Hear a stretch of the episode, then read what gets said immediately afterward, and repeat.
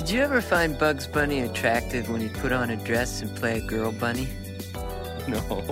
I, I, people give me tons of um, ideas on this one. I keep reading new, you know, psychological theories and stuff like that. Um, you know, I was under pressure, I was uh, tired, or I was uh, lonely, or I fell down the stairs when I was a child, or whatever. Uh, You're no picnic. All right, you're a spoiled little brat, even. But under that, you're the most amazingly astounding, wonderful girl, woman that I've ever known.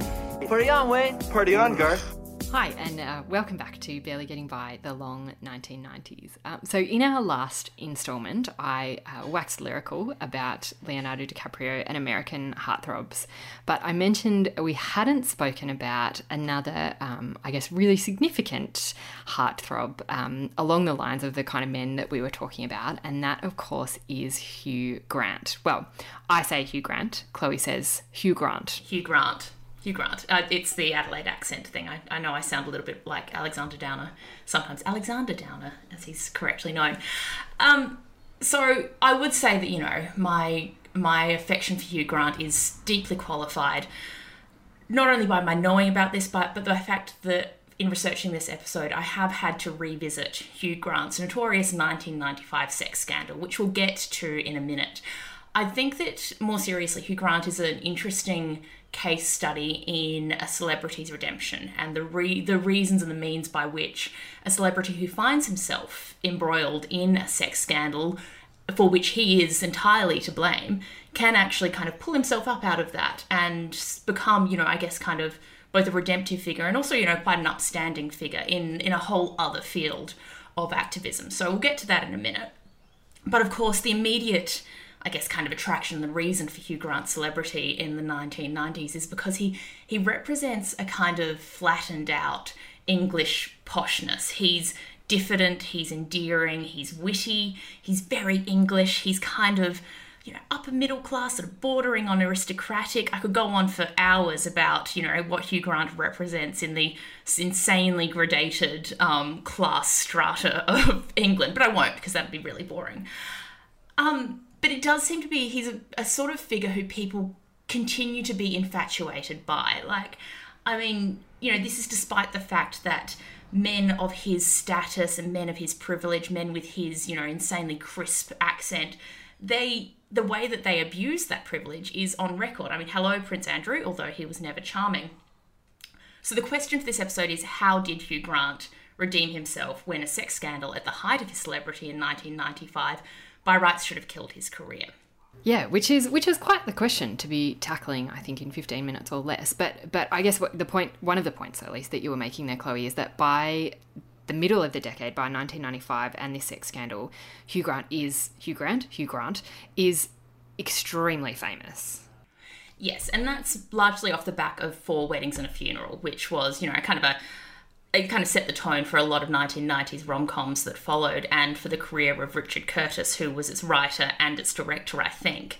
And, you know, much as Leonardo DiCaprio's later career is tied up with Steven Spielberg, so Hugh Grant's early career is tied up with Richard Curtis, who sort of wrote these foppish, endearing um, these foppish, endearing English characters and found their perfect representative in Hugh Grant. Like Hugh Grant is often identified with these characters when really they came straight out of the mind of Richard Curtis. So by 1995, Hugh Grant is really, really famous, and he almost threw it all away because he was found on, I think it was on Hollywood Boulevard in LA. Um, and he was charged with, to put it in the very technical terms, engaging in a lewd act with a sex worker named Divine Brown. So, of course, this had immediate repercussions for his career. Legally, it's quite interesting because Hugh Grant pleaded no contest. He was fined about $1,100 US and he was placed on two years probation. Divine Brown, meanwhile, was given a 180 day prison sentence for parole violations, and that's notwithstanding the fact that she was also fined. And they both had to attend AIDS education sessions. When I was looking at this, I was doing kind of, I was kind of going through a bit of a mental exercise and thinking what would happen if this was a scandal today. And you do feel like it would have been career ending for Hugh Grant. And there are obviously issues that would have been raised around inequalities in, in racial, racial injustices that were meted out to Divine Brown, and the fact that you know she is. I would I would assume, you know, with very scant knowledge of the actual details of the case, she is really a victim here. But that didn't come up at all. It was all about Hugh Grant, this tawdry sex scandal, this, you know, kind of disheveled looking um, his his mugshot when from from the police file.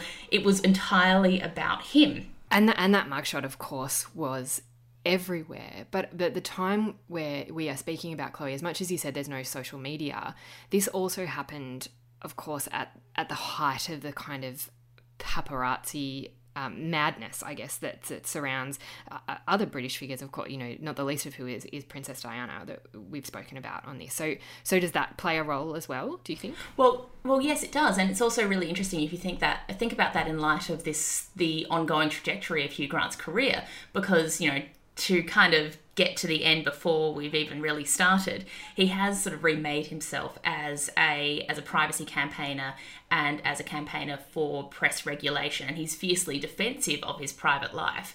And you can't help but think that that has to be tied up with this incident in some way. He's but he's also not the sort of celebrity who we've spoken before about before on this podcast who manages paparazzi by and manages the media by relentlessly sharing themselves. Like he has actually he's actually incredibly defensive about that, and I suspect that that maybe maybe that's been something that's been of cost to him in some way as a as an actor.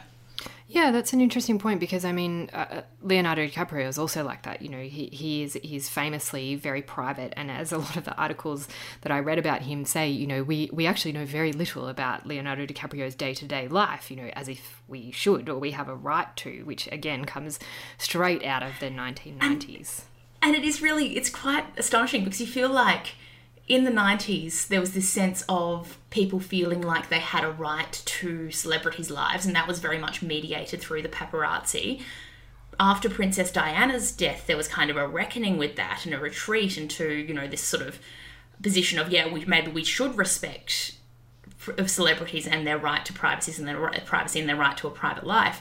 And then, sort of by way of reality TV and, uh, and the Kardashians, we've got to a completely different scenario where it's celebrities who are offering themselves up for public consumption in an incredibly, I don't know, just a, kind of an overwhelming and incredibly profitable way. So, in a sense, I guess Leo and Hugh Grant, they're kind of they're holdovers from that moment where people actually did reject, you know, the the kind of hyper hyper the commercialization of celebrities and their identities.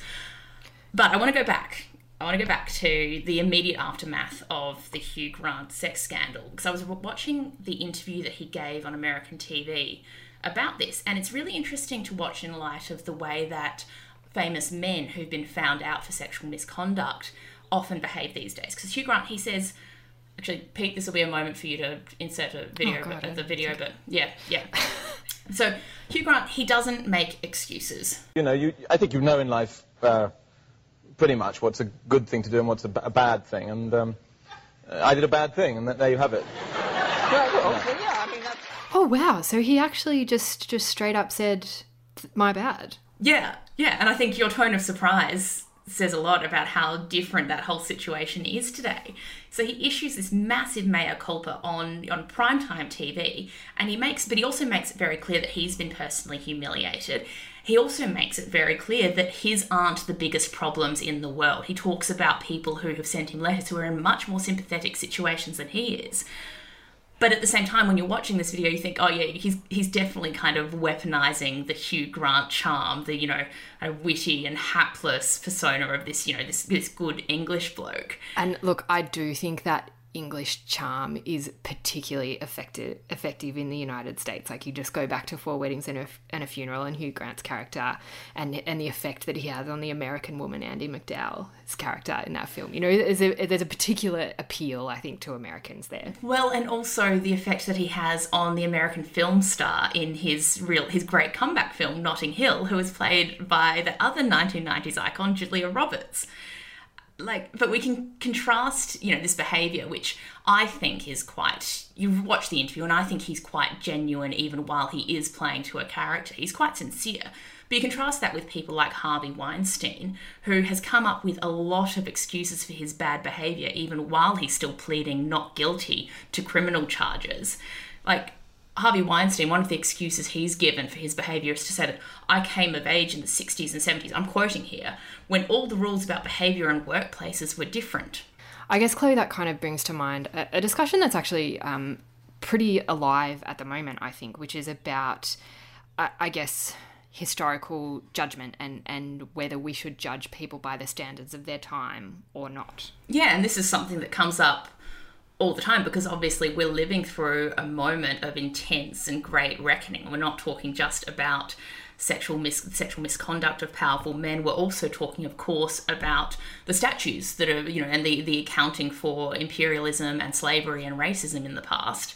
Um, I thought that this Harvey Weinstein, his way of making excuses, and it kind of applies to a lot of these men, you know, people like Quentin Tarantino, who we spoke about in the last installment, they they kind of they're using a historian's trick. They're contextualizing their actions as a way of asking for understanding but they're also doing that as a way of asking for forgiveness. And i think a historian's response to that should always be to actually examine what sort of agency they had in that situation. So Harvey Weinstein, he might have been influenced in his, you know, his understanding of what was acceptable might have been contextualized by growing up in the 60s and the 70s but that does that doesn't mean that there weren't other thoughts and other opinions out there and it doesn't mean that he didn't have you know he's an enormously powerful person. It doesn't didn't mean that he didn't have influence over his own choices. Agency matters. Yeah absolutely. And i think it's really interesting as well that all of the men that we are talking about are, are men who came to prominence in the 90s yes they came to prominence at the end of history but and you know and a lot of the this behavior was going on in the 1990s so apparently the end of history didn't include women because you know we are still being forced to make history and we're still forcing people to take account for action their historical actions. Okay so then it's fairly clear that that hugh grant is kind of an, an outlier in this way as much as he still kind of embodies a particular form of 90s masculinity. But how, how do you think kind of all these threads, Chloe, are, are playing out in popular culture more broadly when we're talking about masculinity in the 1990s? Well, I was really struck in the last installment when you were talking about Bruce Willis and this very classic, assertive, Ameri- all American masculinity, which I would say is, you know, a bit of a hangover from the Cold War era by the time we get to the 1990s, we do still see that sort of assertive masculinity and this, you know, and what the kind of Tarantino inspired aestheticized violence, but it's addressing what is, you know, really a crisis of masculinity. And this is something that's been written about extensively. So, you know, there were films like American Beauty and Fight Club that came out and, you know, sort of ultimately mystified and, you know, I, I think kind of seduced critics who made them into either, you know, award winners or cult favorites which were all about this alienate this apparent alienation of white middle class men from the very materialistic society of the US in the 90s that satisfied all their objective and, mater- and material needs. So they go on these, you know, I can think, I mean, I would say these kind of preposterous, um, you know, soul searching missions that mostly involve, you know, bouts of violence or um, preying on teenage girls it's I think it's really interesting to look at these films, not you know, not in and of themselves, because I, quite frankly I'm not that interested in them, but also as as cultural moments because they were, like I said, taken incredibly seriously and they won lots of awards. And this was to go back to what you said in the last installment. This was about men, in a sense, reclaiming the critical attention and the popular attention that they thought had been lost. Um, with the rise of this, you know, more assertive, assertive femininity and you know, this assertive third wave feminism. I've said before I don't like waves, but I'll use it there. Um, of the 1990s, they they they were the, they'd always been always been at the center of culture. They'd been displaced, and they were claiming that back. I guess just like um, Hugh Grant never really left either. No, no, he kind of like, and I think Hugh Grant he has he's, he's an interesting guy because he has he has quite a nonchalant attitude to his own fame. Like, if you read any of his interviews, he doesn't seem to take himself that seriously as an actor. He doesn't take the business of film that seriously. He just sort of pops up and. Well, I mean, he's essentially been like trading off playing the same character for 20 years. Well, yeah. Well, he has kind of. He has. He has moved on. He's evolved a little bit. Um, his villain in the Paddington films is excellent. But apparently, your daughter isn't interested in them, so you might have to. Not yet. They're a little bit old Yeah. for it. We'll get there. Um, yeah, so Hugh Grant, he, after the sex scandal, he basically went on hiatus for a few years and he came back in Notting Hill, where again he played that foppish English gentleman.